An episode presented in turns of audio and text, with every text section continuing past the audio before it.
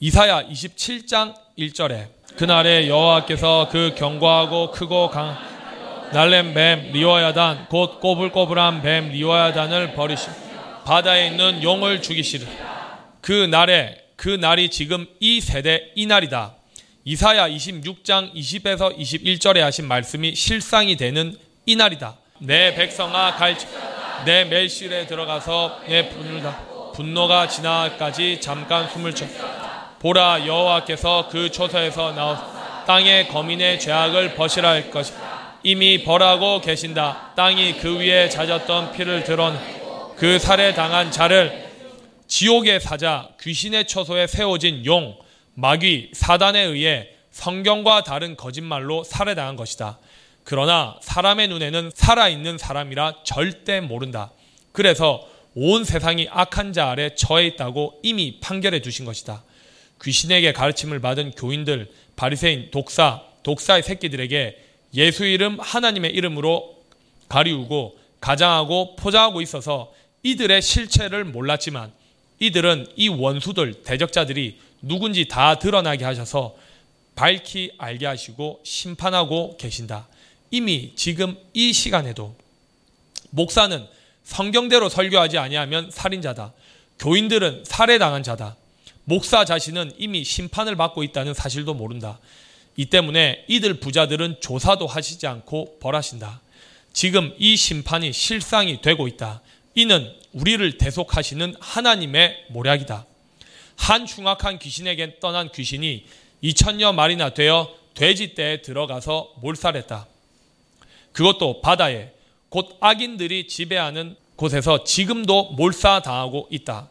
이 분노의 날에 들지 않기 위해서 지금 다시 창조하고 계신다. 타작 마당을 거치지 않으면 저 불신자인 인생 채찍에 막히신다. 우리는 땅에 거하나 하늘에 거한 것이다. 곧 하나님의 계명을 지켜 실행하여 하나님께서 예배하신 땅에 거하는 것은 곧 하늘에 거하는 것이다. 그 세례다인 자를 다시는 가리우지 아니하리라. 이 예언의 성취가 전대미문의 새 언약이다. 원수의 정체 곧 용, 뱀, 독사, 사단, 마귀의 정체를 다 드러내어 그들이 어디서 무엇을 어떻게 하, 왜 하고 있었는지 다 밝히시는 하나님께서 이미 13년째 이 말씀대로 이루시고 계신다. 이제부터 영원히 가려우지 않게 하신다. 그래서 의인 중에 악인을 갈라내신다. 육에 속한 사람은 자신이 살해당한 자인 줄도 모른다. 지금 이 날을 두고 예언하신 이 말씀이 사실이 될 때가 이사야 27장 1절에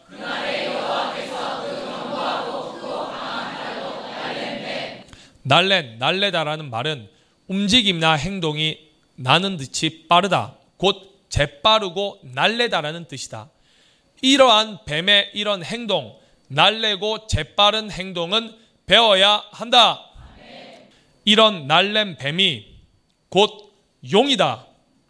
이 날랜 뱀은 욥기서 26장 12절에서 13절에 하나님의 권능으로 바다를 중용케 하시고 지혜 완전한 지혜로 라합을 쳐서 파하시 라합은 이름의 뜻이 자랑하는 거만한 이라는 뜻이다. 라합은 애굽을 뜻하는 별칭이다. 이사야 30장 7절에 애굽을 가만히 앉아 또이 라합은 욥기서 3장 8절에서는 악어라고 하셨다. 나를 저주하는 자, 곧 큰 악어를 격동시키기에 익숙한 자가 그 밤을 저주하였더라면 한글은 큰 악어로 번역되었지만 원어는 라합과 같다. 다른 말로 하면 용이다. 욥기서 7장 12절에 내가 바다니까 곧 악인이니까 용이니까 욥이 하나님께 항변한다. 자신은 악인이 아니라고 곧 용이 아니라고 한다. 따라서 이 용은 악인이며 다른 말로는 라합, 애굽, 악어, 사단, 마귀라고 한다. 이 용을 이사야 27장 1절에서는 리워 야단이라고 하신 것이다. 이는 여러 부분 여러 모양으로 기록해 두신 것이다. 악인들이 천국의 비밀을 모르도록 하신 하나님의 모략이다. 그래서 이 용을 원문에서는 바다 괴물이라고 한다. 마태복음 13장 47절에 또 천국은 마치 바다에 치고 각종 물고기를 모는 그물과 같으니라 고 하셨고 이사야 57장 20절에는 악인을 바다에 비유하셨다.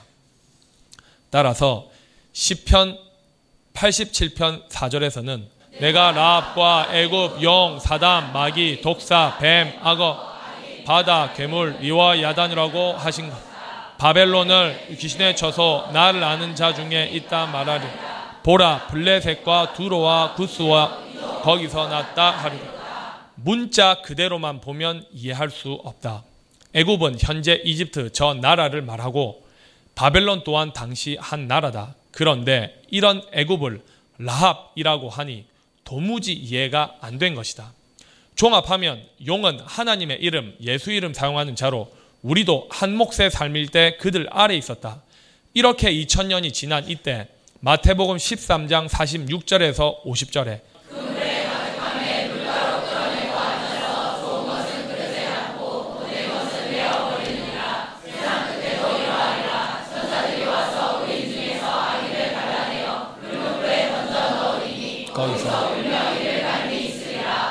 고 하신 이 말씀이 사실이 되는 이때까지 함께 공존하고 있었다. 이들은 하나님과 그 택한 백성을 대적하고 괴롭히는 존재로 사용된다. 우리를 영원히 대속하실 이때까지 그들은 자기에게 주어진 일을 하고 있었다. 욥기서 9장 13절에도 하나님이 진노를 돌이키지 아니하시나니 라합을 돕는 자들이 그 아래 굴복하겠거늘 따라서 라합 곧 악어, 용, 옛 뱀, 독사, 사단, 마귀에게 굴복하고 그를 돕는 자들은 하나님의 진노 속에 있다는 뜻이다. 그러나 이 라합을 이제 다음 말씀대로 이루신다. 시편 89편 10절이다.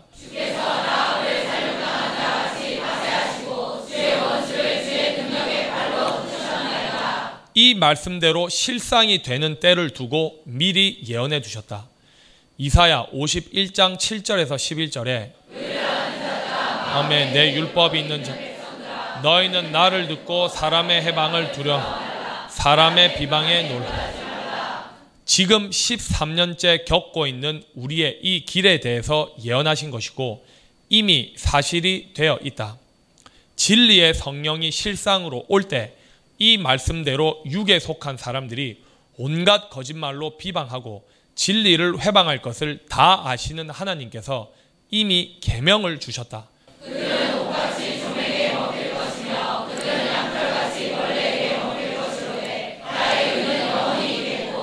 그래서 진리의 성령이 실상으로 와서 의에 대해서 하나님의 뜻을 대언함으로 지켜 실행하여 의롭다함을 얻게 하시는 것이다. 따라서 이 때가 되어야 온전히 영생에 이른다. 나의 구원은 세세에 미치리라. 세세란 한 세대의 주기를 의미하는 세대 복수형으로 거듭된 세대, 영원히 오래토록이라는 뜻이다. 영원토록 변함없이 지속되는 것으로 하나님의 구원에 대해서 말씀하신다. 이 예언이 우리로부터 성취되는 언약이었다. 이 언약의 보증으로 아들 예수 그리스도도 오셨고 또 다른 보혜사도 보내셨다. 진리는 이렇게 실상이 되는 것이다. 이 구원은 우리를 영원히 원소에게서 자유하게 하시는 온전한 구원이다. 이 구원에 이를 자들은 반드시 사람의 회방, 비방을 받아야 한다. 그래서 사람 차원을 이겨야 한다. 깨소서 깨소서 능력을 베푸소서. 옛날 옛 시대에 깨신 것 같이.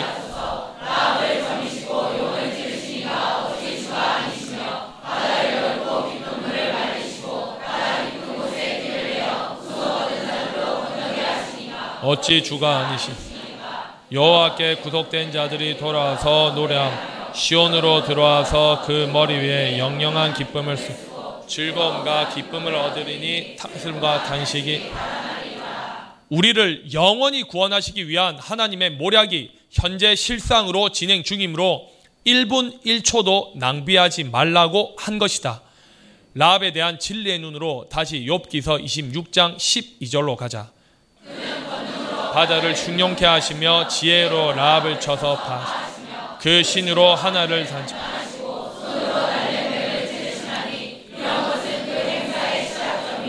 이는 용, 곧 악인들, 뱀들, 사단, 마귀, 원수들을 심판하시는 시작점이요.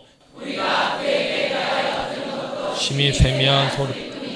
그 큰 능력에 우리야 누가 능히 칭량하나. 이 말씀이 사실이 되는 때가 이사야 27장 1절에 그 날이며 하나님께서 이런 용, 날렘 뱀, 라합, 독사, 악어, 사단 마귀를 벌하신다. 다시 가보자. 날렘 뱀 리워 리워 야단이란 비틀다 꼬다라는 뜻이다. 몸이 길어 휘감기는 곧 살이는 동물을 가리킨다. 인간이 쉽게 제어할 수 없는 존재로서 악어라고 하셨다.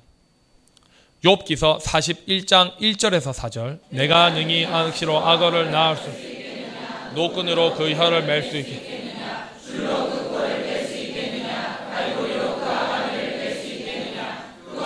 내게 연속.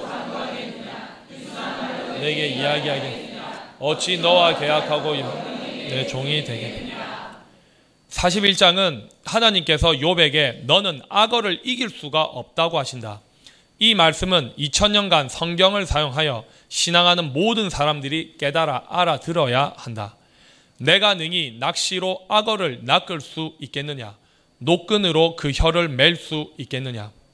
이 악어, 라합, 꼬불꼬불한 뱀, 독사, 용, 사단, 마귀, 원수, 대적자의 혀에서 나오는 성경을 가지고 성경과 다른 거짓말을 하는 자의 입을 봉하게 할 수 있겠느냐? 너는 할 수 없다는 뜻이다. 당시 요백에만 하신 말씀일까? 2000년 기독교 역사가 담겨 있다. 이는 누구를 지칭하신 것일까? 이에 대한 해답이 있다. 요한복음 2장 13절에서 21절이다.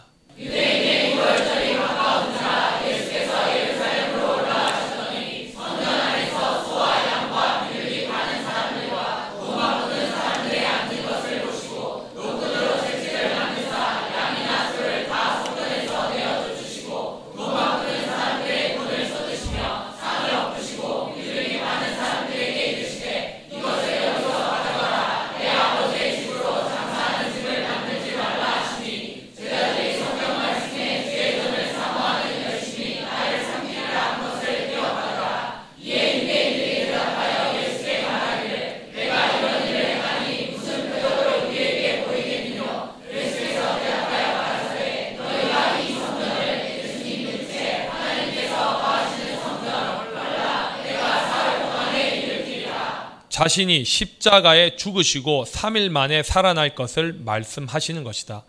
이 말을 당시 악어인 유대인들은 알아듣지 못한다. 2000년간도 마찬가지다. 지금 이 세대 전 세계 기독교에서 이 본문대로 성전에서 돈 바꾸고 비둘기 파는 자들이 바로 악어, 곧 용이요, 사단이요, 마귀요, 귀신의 처소에서 하는 언행들을 담고 하신 말씀이다. 유대인들이 가로되 이 성전은 46년 동안의 지역권을 내가 3일 동안에 일으키겠느뇨 하더라. 귀신이 주인인 영적인 상태는 자기들 마음대로 사람이 본능적으로 아는 것으로 듣고 판단하고 대적한다. 이는 노끈으로는 이런 유대인들 곧 악어의 혀를 맬 수 없다는 뜻이다. 직설적으로 말하면 예수 이름으로는 대적자 원수의 입을 봉할 수가 없다는 뜻이다. 이 말씀이 사실이라는 것은 2000년 기독교 역사가 증명해 준다. 이해하기 쉬운 말로 하면 거룩한 금식을 하게 하지 못한다는 뜻이다. 이 말씀이 이해가 되면 욥기서 41장 1절이 이해가 된다. 이 악어의 혀가 야고보서 3장 5절 6절에 있다. 이와 같이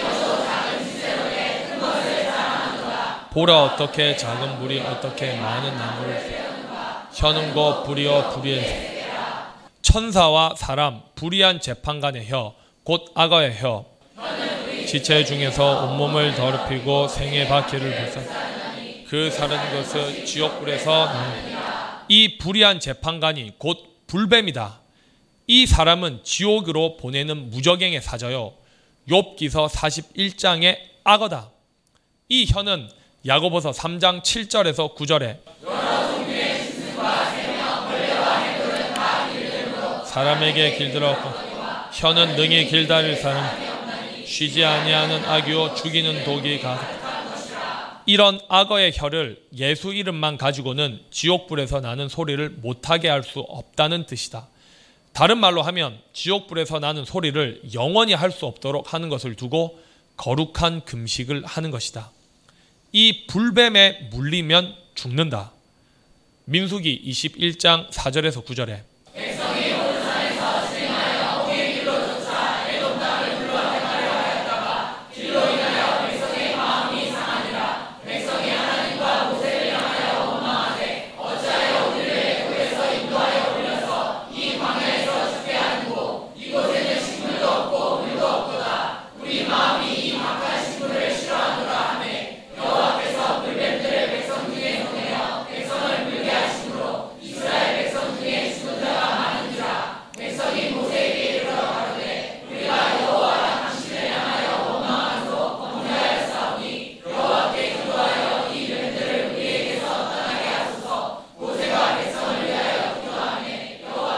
모세에게 이르시되 불뱀을 만들어 장대 위에 달라 물린 자마다 그것을 모세가 못뱀을 만들어 장대 위에 다니 뱀에게 물린 자마다 노뱀을 쳐다본들 살다.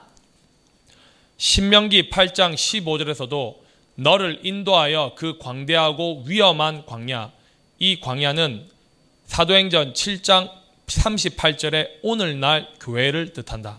시내산에서 막 그 천사와 및 우리 조상들과 함께 광야 교회 또 생명의 돌을 받아 우리에게 주던 자. 오늘날 교회를 뜻한다. 광대하고 위험한 광야 교회 곧 불뱀과 정갈이 있고 정갈은 문자 그대로는 사막과 광야에 서식하며 팔레스타인에서는 시내 반도 지역과 사해 남부 30km 지점에 아그라빔, 비탈 등지에 널리 서식한다. 진리를 진리대로 말하면 전갈은 채찍 끝에 가시, 곧 금속 조각을 붙여 고문용으로 사용하기도 하는데 이 채찍은 무거운 멍에나 혹독한 통치를 뜻한다. 즉 두려움을 주는 대상이다. 증명한다. 에스겔 2장 6절에 비록 가시와 진레와 함께 처하며 전갈 가운데 거할 그들을 전갈은 복음을 전하는 자를 괴롭게 하는 대적자 원수를 말씀하신 것이다. 전갈 불뱀은 아무것도 아니다. 우리에게 주신 계명이다. 그들도 그들이 하는 말도 두려워 말라고 하신다. 그들은 폐역한 족. 그 얼굴을 두려워 말지라. 그들은 심한 폐역한 듣든지 아니 듣든지 너는 내 말. 우리에게 주신 하나님의 계명이다. 그런데 무슨 말을 하기에 대적자들 곧 불뱀과 정갈들을 두려워 말라고 하신 것일까? 8절에서 10절에 있다. 그 폐역한 족속에게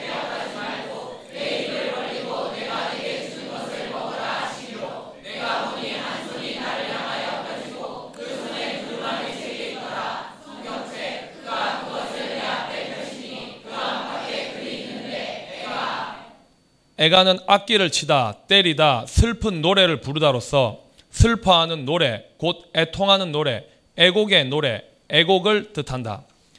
이는 고난과 애통함 중에 부르는 슬픈 노래로서 국가적 위기 상황에 직면하여 탄식하며 거국적으로 해결할 때나 장례식에서 상주를 위로할 목적으로 부르는 짧은 형식의 노래를 말한다. 사실 13년째 이미 진행되고 있는 실상인데 지금 2020년 8월 1일 이때는 온 세상에 애가를 부를 때다.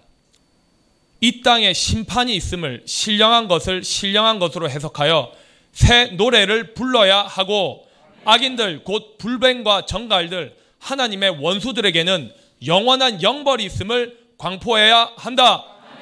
이 때문에 애가라고 하신 것이다.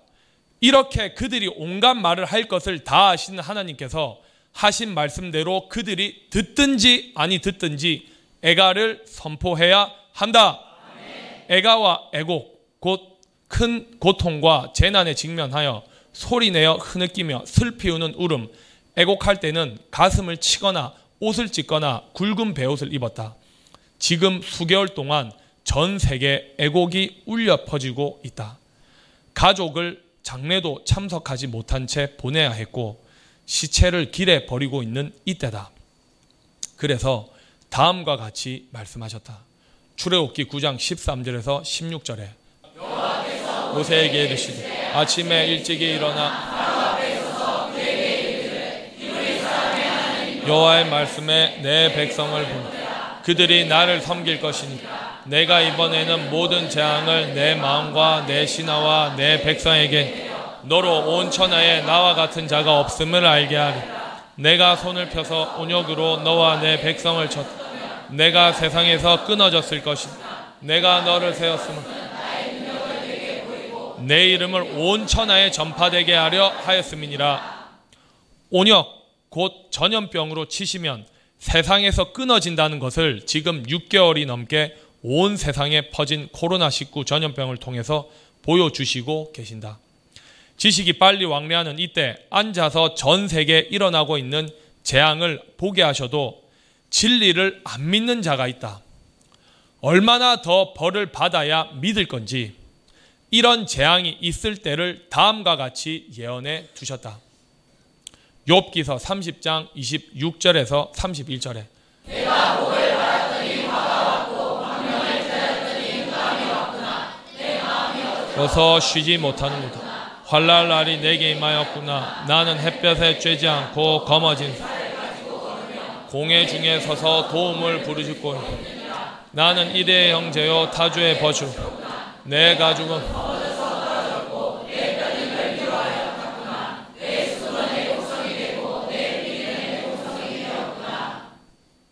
하나님께로 진리로 돌아서려고 아무리 외쳐도 듣지 않는 폐역, 도리어 옥에 가두고 비웃는 악행하는 이 세대 돌이키기에 염증이 난다고 하신 말씀이 어떤 마음인지 뼈저리게 절감한다. 예레미야 9장 17절에서 26절에서는 만군의 여호와 이같이 말씀하시되 너희는 잘 생각하고 곡하는 부녀를 부 부녀는 교회 목사다. 지도자를 부녀에 비유하셨다. 애곡을 가르칠 지도자를 불러오라고 하신 것이다. 우리를 위하여 애곡할 우리의 눈에서 눈물이 떨어지게 우리 눈꺼풀에서 물이 쏟아지게 이는 시온에서 호곡하는 소리가 들려 이르 우리가 아주 망하였구나. 우리가 크게 수욕을 당 우리가 그 땅을 떠난 것은 그들이 우리 주택을 헐었음이로다. 부녀들이여 여호와의 말씀을 들으. 너희 귀에 그 집의 말씀을 들으 너희 딸들에게 애곡을 가르치. 각 이웃에게 애가를 가르치 대저 사망이 우리 창문에 올라 우리 궁실에 들어오며 밖에서는 자녀와 거려 청년들을 멸절하려 너는 이같이 이르라. 여호와의 말씀에 사람의 분토같이 들에 떨어질 것임. 추소하는 자의 뒤에 떨어지고 거두지 못함. 이런 무세에 해당하는 사람은 유다서 1장 15절에서 16절까지 심판하사 모든 경건치 않은 자의 경건치 않게 행한 모든 경건치 않은 또 경건치 않은 죄인의 죽게 다스려 한 모든 강박한 말 저희를 정죄하려 하심이라 하였 이 사람들은 원망하는 자며 불만을 토한 자 그 정욕대로 행하는 자라. 그 입으로 자랑하는 말을 하면 7년 대환란 전에 새 언약으로 추수하는 이때 선포하는 새 언약을 말씀을 거절하고 안 믿는 사람들은 거두지 못한 무세에 해당한다. 이들은 결국 조사하지 않은 수풀처럼 되어 성경에 기록된 모든 심판의 말씀대로 실상이 되는 사람들이다.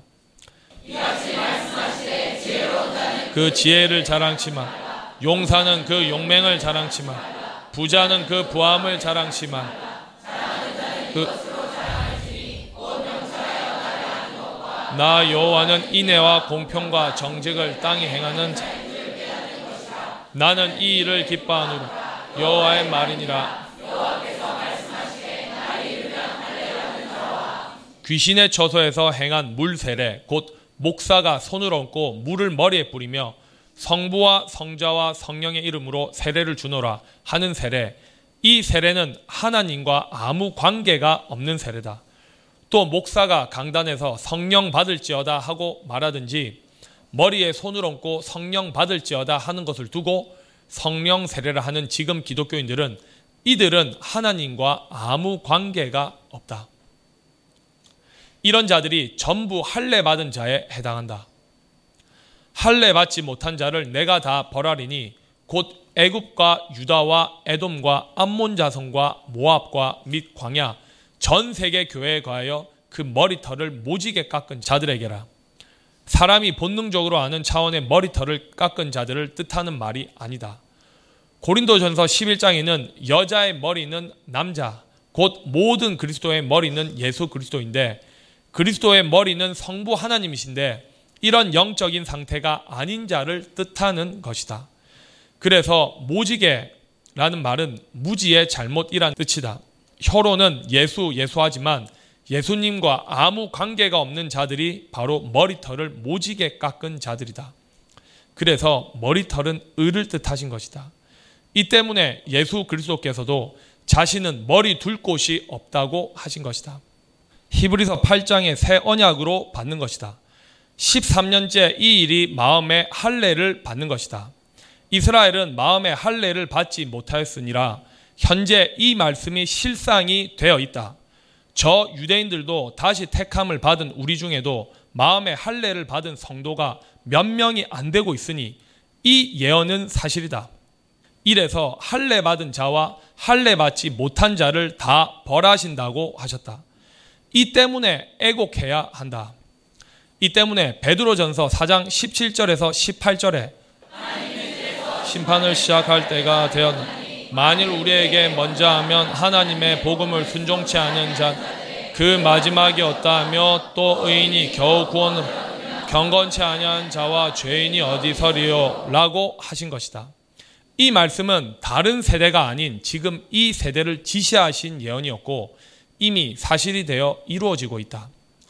마음의 주인이 귀신일 때는 택한 자녀라도 순교하든지 아니면 거지 나사로 같이 살다가 육체가 죽어 낙원에 가 있고 순교자의 부활 때 나사로는 육체가 부활하지 않는다.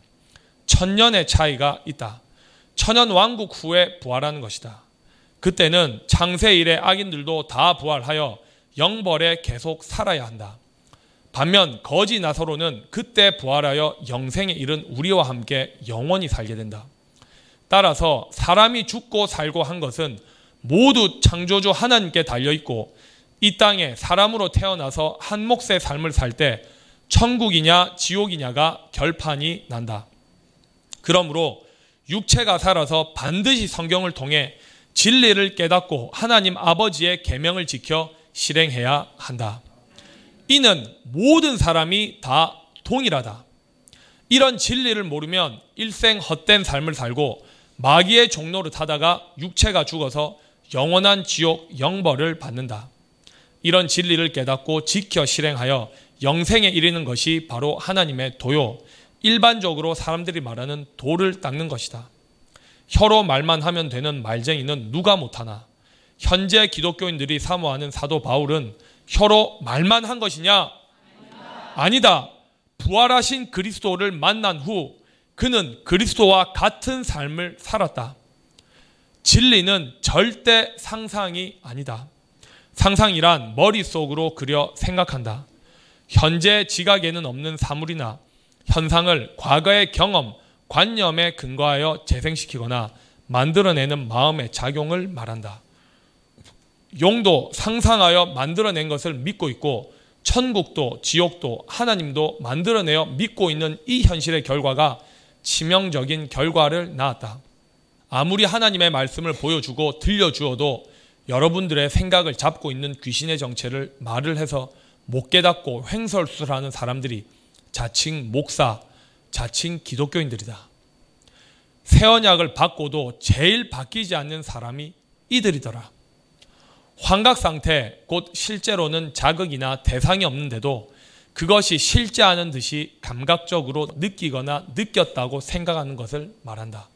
영적인 눈이 열리고 나면 기록하신 말씀이 살아계신 하나님의 말씀으로 비추어 세상을 보면 얼마나 무가치하고 유치하고 저급한지 그냥 다 분별이 된다.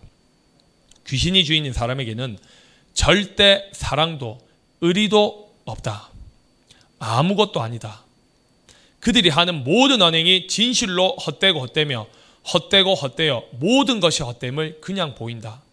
진실로 이 세상이 감당할 수 없는 사람이 된다. 아모스 8장 1절에서 14절. 주 여호와께서 또 내게 여름실과 한 강주를 보시며 가라사대 아모스야 내가 무엇을 보느냐? 내가 너에게 여름실과 한 강주를 있나다 하매 여호와께서 내게 이르시되 내 백성 이스라엘 끝이 일어났으니 내가 다시는 저를 용서하지 그날의 궁전의 노루가 애국으로 변하리 시체가 많아서 사람이 잠잠히 쳐 궁핍한 자를 삼키며 땅에 가난한 자를 많게 하려 이 말을 들으라. 너희가 이르기를 월삭이 언제나 지나서 우리로 곡식을 팔 안식이 언제나 지나서 우리로 밀을 내게 할고 에바를 작게 하여 세계를 크게 하며 거짓 조로 속 은으로 가난한 자를 사며 신한 켤레로 궁핍한 자를 잼미를 팔자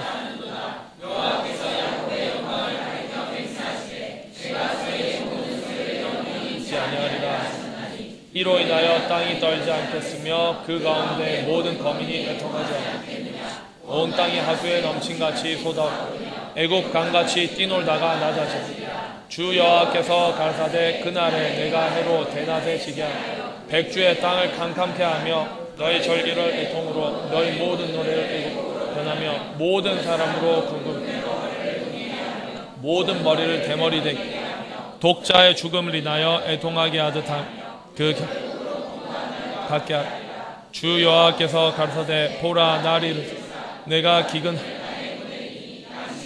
주림이 아니며 물이 없어 가람 여호와의 말씀을 듣지 못한 기갈이 사람이 이 바다에서 저 바다까지 북에서 동까지 비틀건 여호와의 말씀을 구하려고 달려 왕래하되 얻지 못 그날에 아름다운 처녀와 젊은 남자가 다 갈아여 무릇 사마리아에 죄된 우상을 가리켜 맹세하여 비세발 위한 것을 생존을 가리켜 맹세하여 엎드려지고 다시 일어나지 못하리라. 주 여호와께서 또 내게 여름 영적인 추수 때 실과 한 강주리를 보이시며 가르사대 아모스야 아모스의 이름의 뜻은 무거운 짐진 자라는 뜻이다. 남유다 왕 우시아와 북이스라엘 왕 여로보암 2세 때 활동했던 두고야 출신의 선지자다. 그는 원래 남유다 땅 두고와 고원에서 목축과 뽕나무를 재배하던 목자요 농부였다. 여로보암 2세 당시 북이스라엘은 놀랄만한 번영을 이루었다. 이런 물질적인 풍요는 심각한 타락과 부패를 낳았다. 수도 사마리아의 사치와 무절제한 생활상에 대해 엄중하게 경고했고 브엘사바와 길갈의 처소에서 드려지는 외식적인 종교 생활을 책망했으며 부자들의 부도덕하고 더러운 행위들을 꾸짖었다. 그는 하나님께서 전 세계 모든 나라에 도덕적으로 간섭하시는 분임을 가르쳤고 이스라엘의 우상 숭배, 사회적 불평등을 바로잡지 않으면 임박한 여호와의 날을 피할 수 없음을 경고했다. 또 이 같은 심판과 함께 이스라엘의 회복에 대한 연도 전했다. 한편 북이스라엘은 이 예언대로 얼마 후 아수르에 의해 BC 722년에 패망하게 된다. 이 말씀이 당시의 일로 끝난 것이냐? 이 예언은 여호와의 날인 지금 이 세대에 대한 예언이다. 증명한다. 마태복음 24장 22절에서 41절과 마가복음 13장 28절과 31절, 누가복음 21장 29절과 33절에 예언되어 있다. 이 중 마태복음 24장 22절에서 41절을 보자. 무화과 나무의 비유를 배우라. 그 가지가 연하여지고 잎사귀를 내면 여름이 가까운 줄을 아나니 이와 같이 너희도 이 모든 일을 보거든 인자가 가까이 곧 문 앞에 이른 줄 알라. 내가 진실로 너희에게 말하노니 이 세대가 지나가기 전에 이 일이 다 이루리라. 천지는 없어지겠으나 내 말은 없어지지 아니하리라. 그러나 그 날과 그 때는 아무도 모르나니 하늘의 천사들도 아들도 모르고 오직 아버지만 아시느니라. 따라서 우리가 때를 아는 것은 아버지 하나님께서 친히 가르치시고 나는 대언만 할 뿐이다. 이러므로 우리는 때를 알고 예비하게 하신 것이다. 노아의 때와 같이 인자의 임함도 그러하니라. 여름은 결국 인자에 임할 때 곧 문 앞에 이를 때인 지금 이 때를 뜻한다. 전 세계가 홍수로 난리가 나고 있는 지금이 징조다. 무엇보다 징조는 하나님께서 친히 우리를 가르치는 새 언약의 실상이 되어 있는 우리다. 나와 성도들을 가두어 두는 이 일은 이미 너무 폐역해서 하나님께서 재앙을 내릴 수밖에 없는 폐역이다. 홍수 전에 노아가 방주에 들어가던 날까지 사람들이 먹고 마시고 장가들고 시집가고 있으면서 홍수가 나서 저희를 다 멸하기까지 깨닫지 못하였으니 인자의 임함도 이와 같으리라. 따라서 아모스 8장의 예언은 지금 이때 온전히 실상이 되는 말씀이다. 아모스 8장 2절에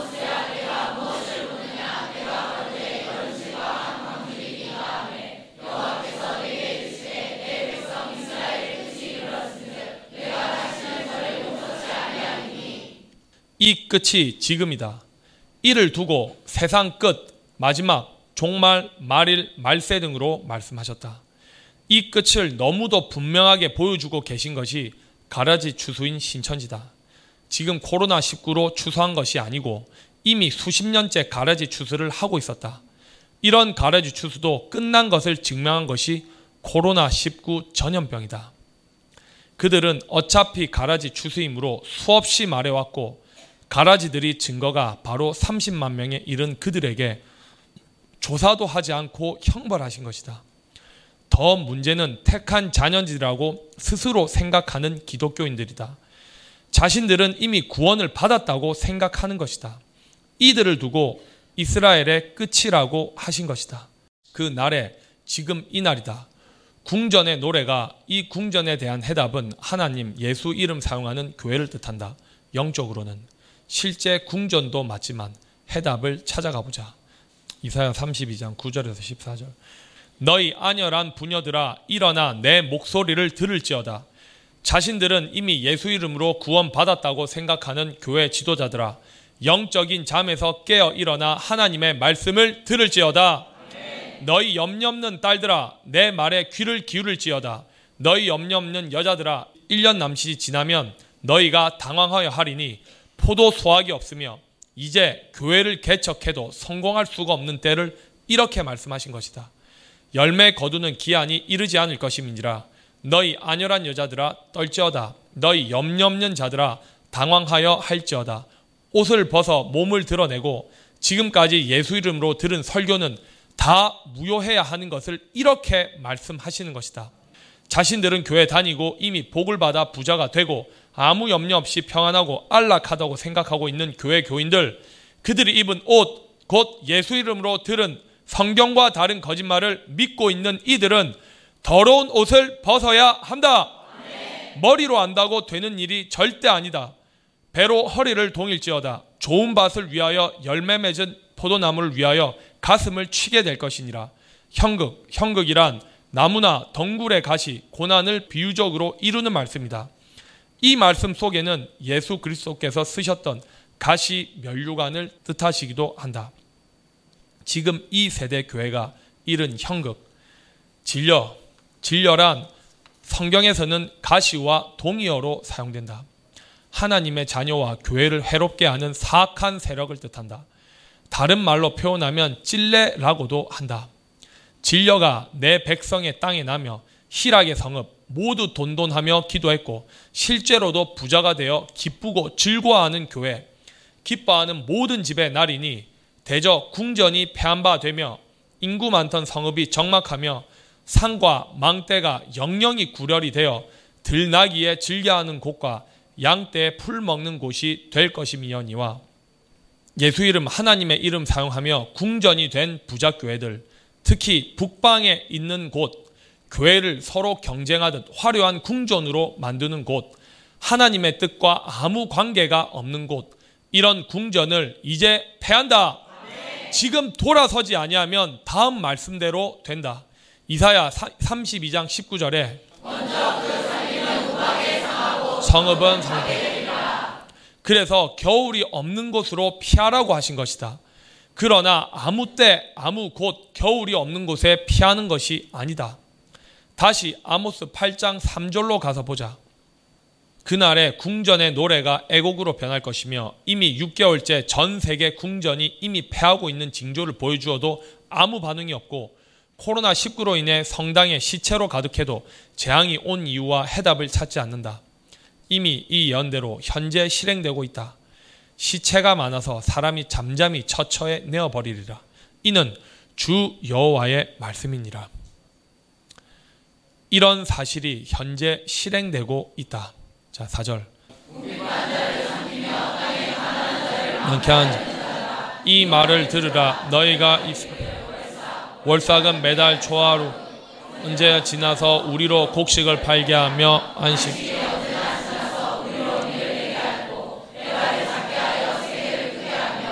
솔로 속이며 은으로 가난한 자를 신한 켤레로 궁핍한 자를 사며 잼미를 팔자 여호와께서 야곱의 영광을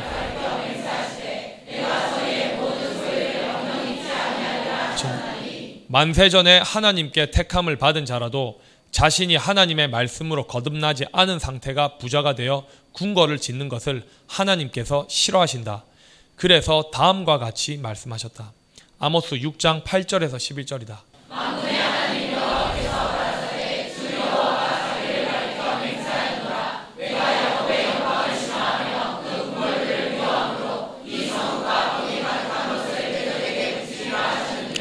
한 집에 열 사람이 남다. 다 죽을 것이라. 그 뼈를 집 밖으로 가져갈 때 그 집 내실에 있는 자에게 아직 너와 함께한 자가 있느냐 하여 대답하기를 아주 없다. 저가 또 말하기를 잠잠하라. 우리가 여호와의 이름을 어찌 보라 여호와께서 명하심으로 큰 집이 침을 받아 갈라 작은 집이 침을 받아 터진 큰 집, 곧 큰 교회뿐만 아니라 작은 집들도 다 침을 받는다.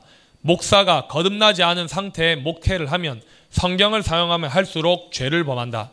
이런 사람이 성공을 하면 짓는 것이 궁궐이다. 하나님, 예수님을 핑계대면서 자신이 하나님 자리에 앉아서 영광을 받는다. 이런 자들의 소위 곧 이들이 한 일, 예수 이름으로 한 짓, 소행을 영원히 기억하신다는 뜻이다. 이런 죄에서 돌이키는 은혜가 새 언약이다. 이 때문에 욥기서 36장 17절에서 말씀하신 것이다. 이제는 악인이 받을 벌이 내게 욥에게 하신 말씀만이 아니고 지금 이 세대 예수 믿는 기독교인들 우리들에게도 악인이 받을 벌을 진리를 안 믿고 폐역함으로 쌓고 있었다. 악인의 받을 벌이 내게 가득하였고 심판과 공의가 너를 잡았나니 너는 분격함을 인하여 징책을 대적하지 말라. 대속함을 얻을 일이 큰즉 스스로 그릇되게 말지니라. 악인이 받을 벌에 들어가지 않게 하기 위하여 징책하는 것이다. 곧 타작마당을 하는 것이다. 진리를 깨닫지 못하는 것이 치명적인 봉이다.